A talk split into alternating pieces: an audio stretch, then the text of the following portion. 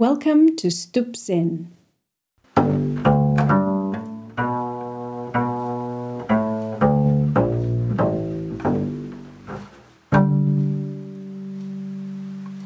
Stup Zen is a series of Dharma talks by Anthony Osler, Dai Chong Osho, the guiding teacher at Poplar Grove Zendo in South Africa and a former Zen monk. The talks draw from traditional Zen teachings and koans to make them relevant wherever we live and whatever life we lead. If you feel inspired by these teachings and would like to make an offering to support Stup Zen, you can go to our website, stupzen.co.za, to find out how.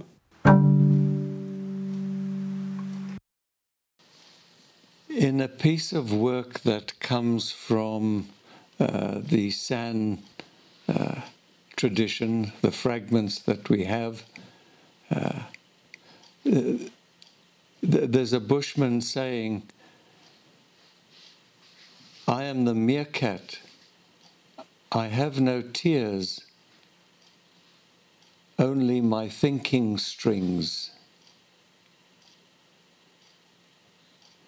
I am the meerkat. I have no tears, only my thinking strings. Uh, most of you will know what a meerkat is, that it's a, a small creature like a ground squirrel, mongoose, uh, that can stand uh, on its hind legs for hours at a time, uh, looking uh, rather anxiously uh, around it.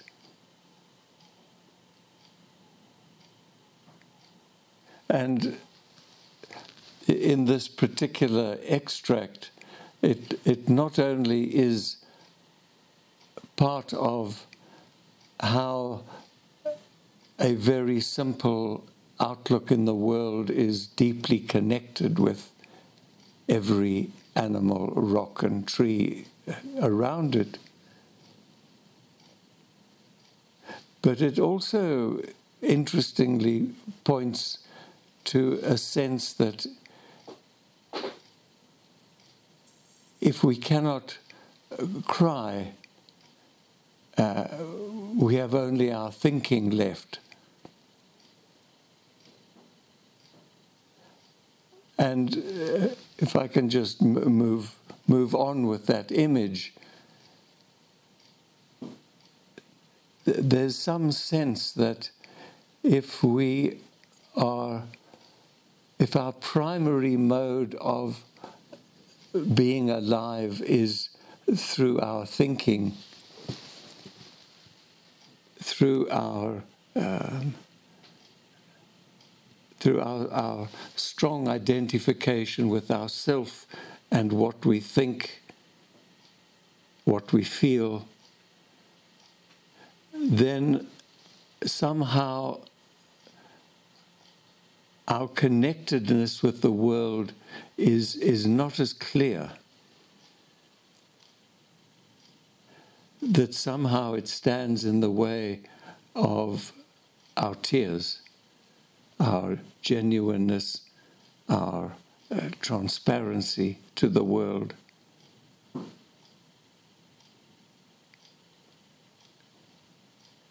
And this leads to a particular kind of suffering, a, sense of, of alienation, of distance, uh, of not being, uh, despite the invitation, of not actually being able to, to attend the party.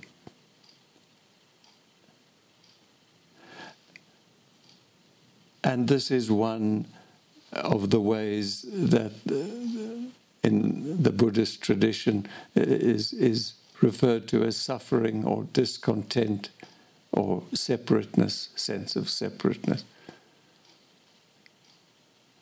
And in the uh, Chan or Zen tradition, particularly from the, the Taoist parentage, um, there's a sense that the more we hold on to our thinking and consider that uh, uh, to be the, the, the doorway into the world, as it were. Um, th- that the more we do that, we more we consider ourselves to be separate, and we miss out on the richness of of our intimacy with other people, with trees, birds, skies, and rocks, streets, buildings, and uh, perhaps even with uh, our own life itself.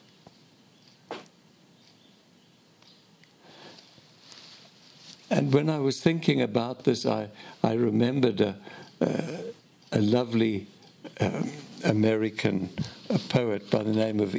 E. Cummings. And I went and um, looked for his, his words. And, and here's one of them While you and I have lips to kiss with, and voices to sing with, and eyes to cry with, who cares if some one eyed son of a bitch has invented an instrument to measure spring with?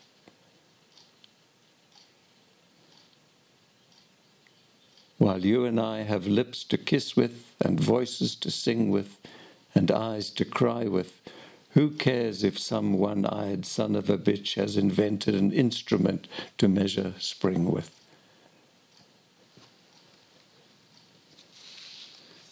When I was a, a, a teacher of young children, and uh, the day was a bit uh, dark, I would read to them from E. E. Cummings uh, to cheer us all up.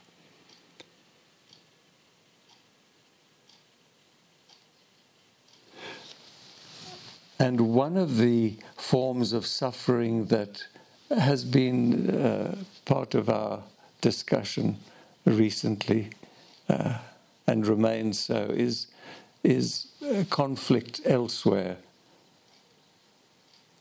and our sense that we are unable to help as we would like to and our own suffering and discomfort and uh, sorrow that, that arises out of that.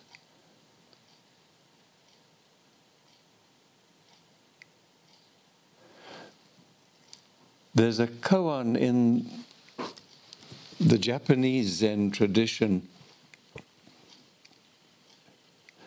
about walking along the bank of a river.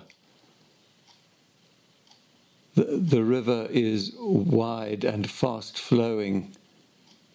You are far from town.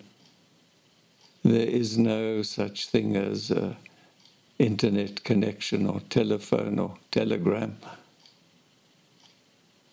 And on the far bank of the river, two people are fighting.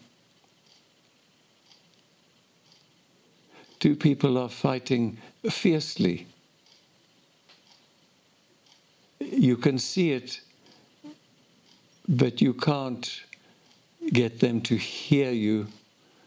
You can't reach them you can't swim across to them. You can't dash back to town. You can't haul out your cell phone and call 911 or whatever the South African equivalent is. And there you are. The suffering, while it looks distant, distant and is, in a sense, distant, it's also part of your life. What will you do? What will you do?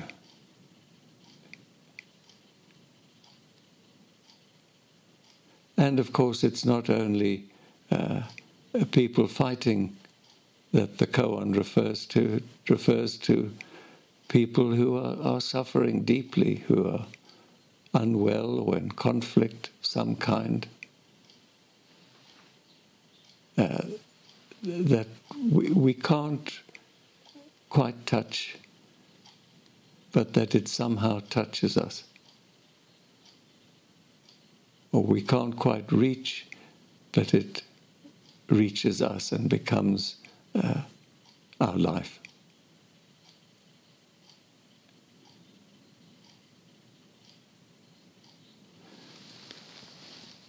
And w- when we look at this poem on retreat, as, as we sometimes do uh, together, it's clear that this uh, affects us deeply, and that our frustration and sorrow at not being able to, to help uh, in the way that we would like to um, becomes part of our suffering. And whatever the conflict or ill health or struggle may be, that this is added to our uh, th- there's an additional suffering th- that we have. So, what are we going to do w- with that?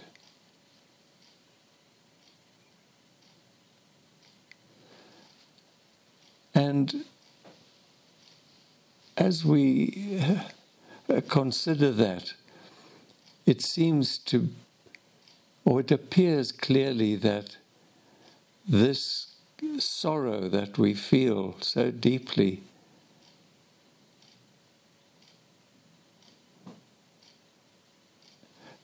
has to be uh, integrated into our life and taken into us as much as the blue sky or the, the sweet singing birds.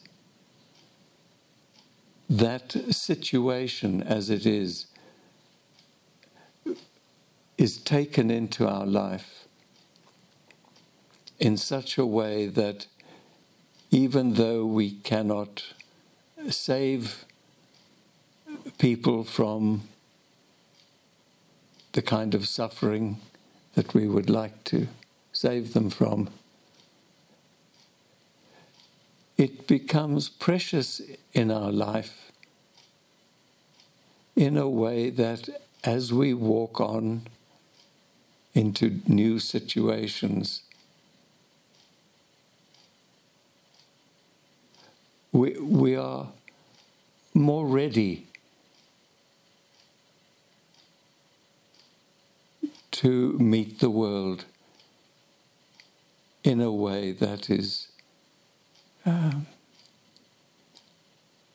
in a way that is is complete that somehow that very situation in which we struggled with our powerlessness and helplessness enables us to be more compassionate when we are able to be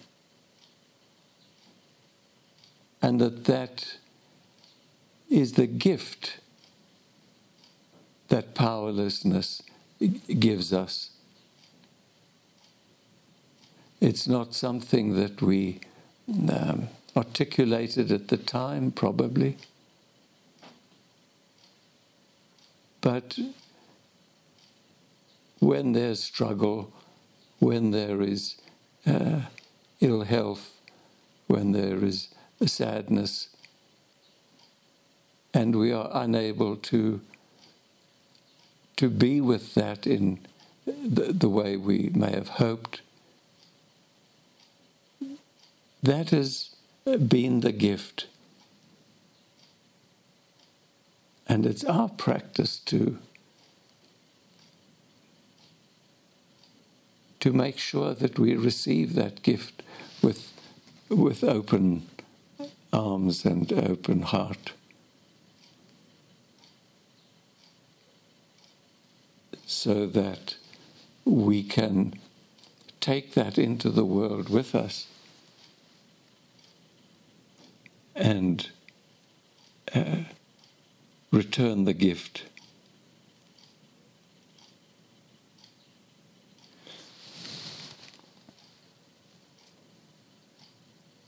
The situations will change. Sometimes we cannot take suffering away from others. Sometimes we can in different ways. But our practice remains constant. Our practice is to allow the world in, to let the world touch us, to attain that crucial sense that this world and I are one piece. Whether it's the blue sky, whether it's children laughing in the playground, whether it's friends who are unwell, whether it's relentless uh, violence.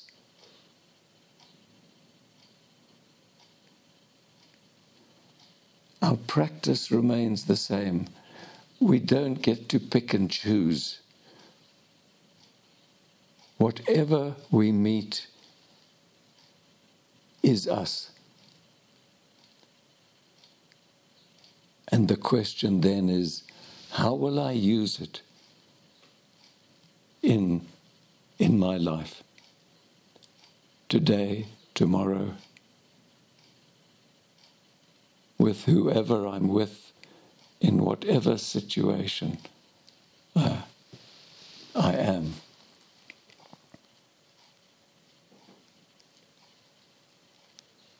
There's a, a koan that we've been uh, looking at this last week uh, from the Book of Serenity, uh, Case 4. It's a, a collection of koans that some of you will, will know about. And uh, Case 4 is called The World Honored One Points to the Ground is a brilliant title on its own. Uh, the world honored one being uh, the mythological Buddha. Um, and and a, a sense uh, that the Buddha, in pointing to the ground, or at least this is how the koan goes, the Buddha the world honored one, points to the ground and says, This is a good place to build a sanctuary. And Indra, who's the, the chief god uh, in that story, takes a piece of grass and just plants it in the earth and says, Sanctuary is already built.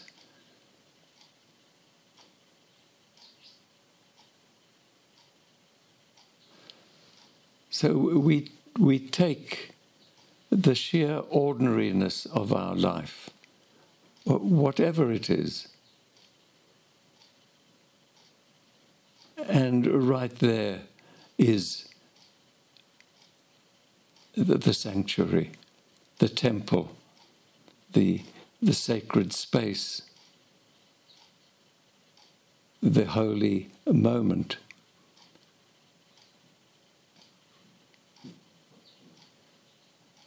And in the story, uh, there's the planting of the grass, the sheer uh,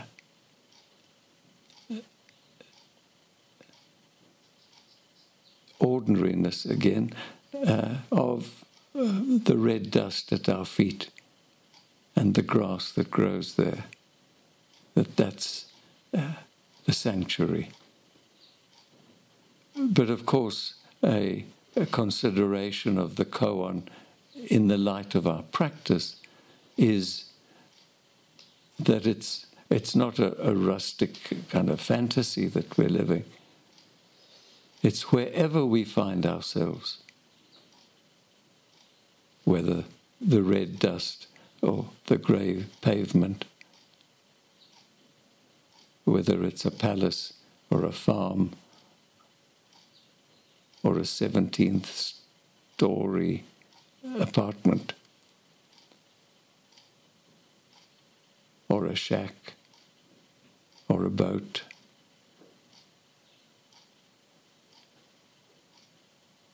Wherever we are is uh, the place where the sanctuary already is. It's not even that we have to uh, build it. It's that if we open our eyes, uh, it has, it is already built, and it's there we do our practice. There we become our practice. It's there where we meet the source of our practice.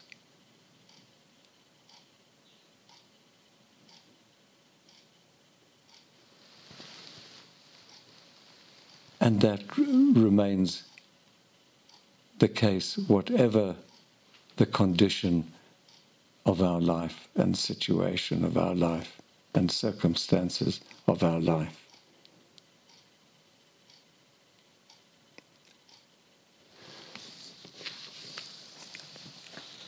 I'm going to finish with um, a piece I wrote. I, have made it a little project um, to to write something for every Zoom. And uh, I'd, I'd like to end with that.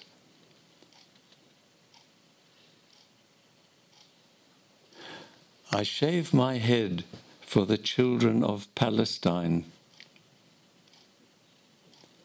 I sweep the leaves in the old Jewish cemetery.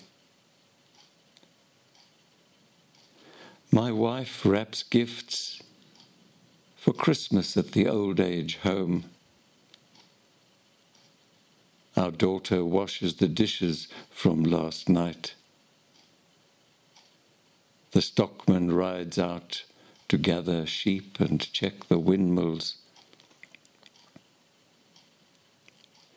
And at the veld fire on Christmas Eve, the farmers gather with their water pumps and paper hats, all a little drunk still from their family dinner. The Bodhisattva of compassion has 84,000 hands. Which of them is yours?